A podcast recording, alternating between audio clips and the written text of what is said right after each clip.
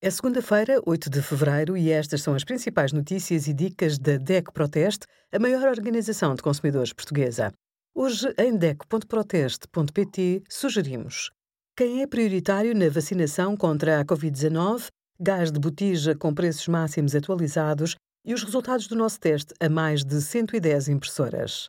No dia de limpar o computador, indicamos quais os melhores programas gratuitos para esta tarefa que ajuda a melhorar o desempenho do seu equipamento. O sistema operativo e o software instalado usam o disco como armazenamento temporário e criam muitos fecheiros que nem sabemos que existem. É lixo digital que o software de limpeza do disco vai eliminar. Testámos 16 programas e a maioria apagou entre 3 a 4,6 GB de lixo, o que garantiu um resultado de 4 a 5 estrelas na nossa avaliação. Há diferenças entre as versões pagas e gratuitas, mas o utilizador comum não precisa de pagar para aceder a um software com qualidade. Veja as nossas recomendações no site.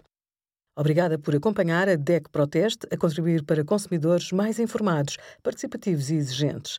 Visite o nosso site em deco.proteste.pt.